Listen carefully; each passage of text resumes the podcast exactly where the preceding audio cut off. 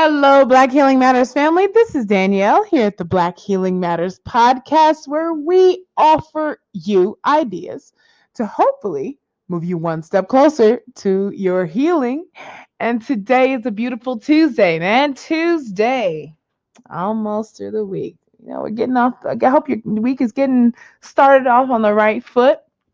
And on this Know Thy History Tuesday, I want to kind of switch it up a little bit. Usually, I just talk about facts and information, um, historical information, but today I'm going to share with you something I found really interesting in the book that I'm reading entitled The Destruction of Black Civilization.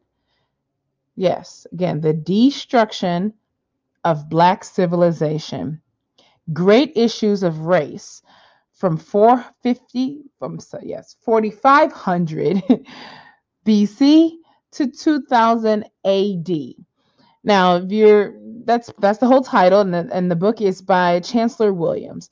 So if you if you heard that again, that time frame 4500 BC to 2000 AD, that's about a 6500 year span.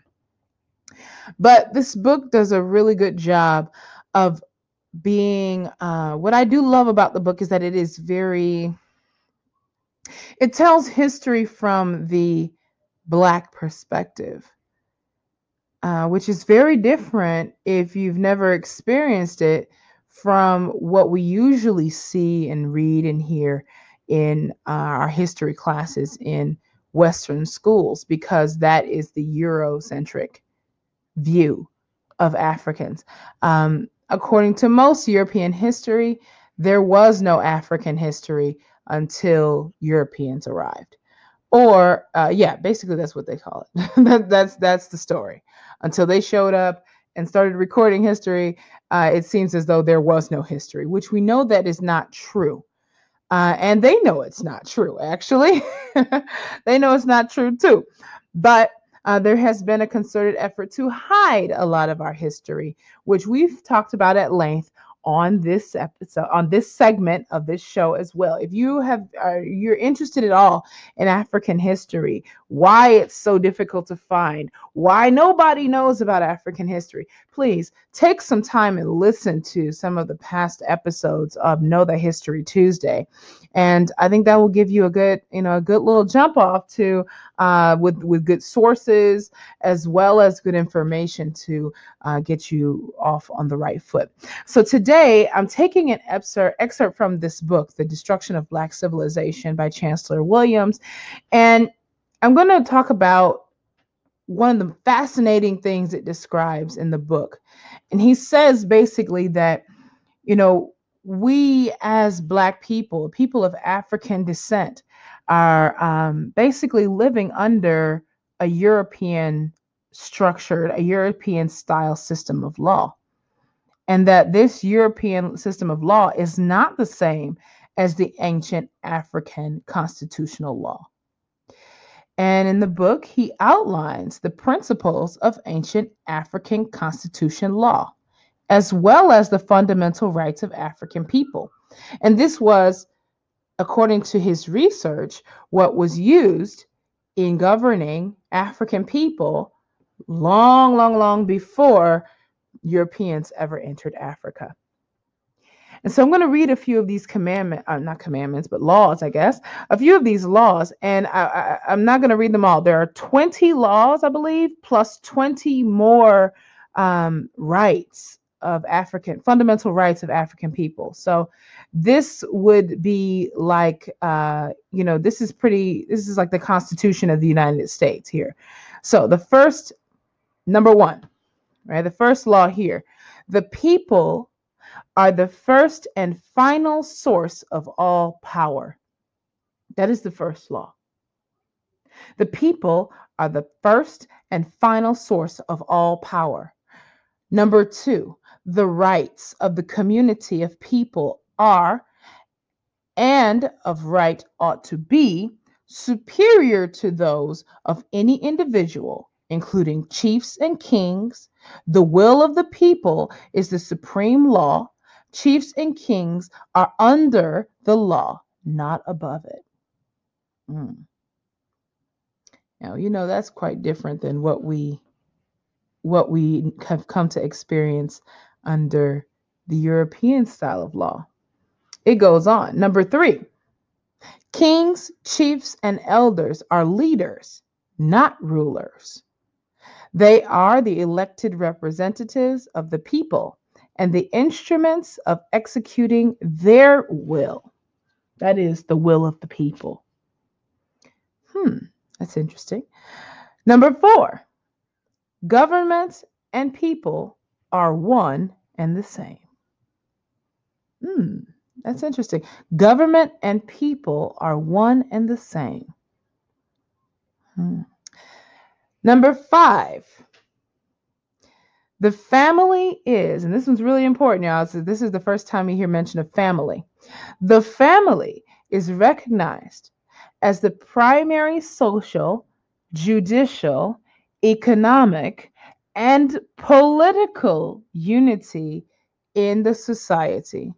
The family council may function as a court empowered to try all internal non serious matters, including only members of the extended family group. Think about that for a second. That basically means that the family is the first place where all trial is held.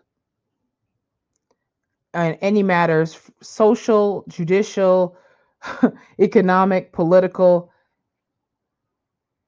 every in every way. like there's a family council that handles all non-serious, you know, like not murder, but you know, the the day-to-day kind of squabbles and things like that, non-violent crime type things, that that the family handles that first. And that's in the Constitution. That's interesting. So the family actually has a constitutional responsibility. That's really interesting. All right, I'm going to read one more, and this will be the final one. Number six the elder of each extended family or clan is its chosen representative on the council. So there's a council of decision makers in every area, I suppose, and it's made up of the elders of each family. Okay, and that, that was just the first six principles of ancient African constitutional law. Amazing. Um, and and I think this goes to show that, you know, when we as African people think about success and how we want to live our lives, again, I'm talking about people of African descent. It may not fit into the Eurocentric Western style of living. And you can see just by just from these laws here that there was a very strong emphasis on community and, and social responsibility even within the law. And that the government was not above the people, but serving the people. And I mean, I can see, I can just say, as an American now living outside of America for such a long time and having experienced other cultures, other countries, I can see so clearly that American people are afraid of their government. And that doesn't happen everywhere. But under a very strict, very strong Eurocentric type of law and rule like America, yeah. People are afraid of the government because the government is not supporting the people, the government is over the people. And that's actually a very scary situation. And it's very contrarian to the African way of law. Hmm. So I hope you found that interesting as I did, uh, as you strive to, you know, figure out how you want to live in this world, how you want to be in this world.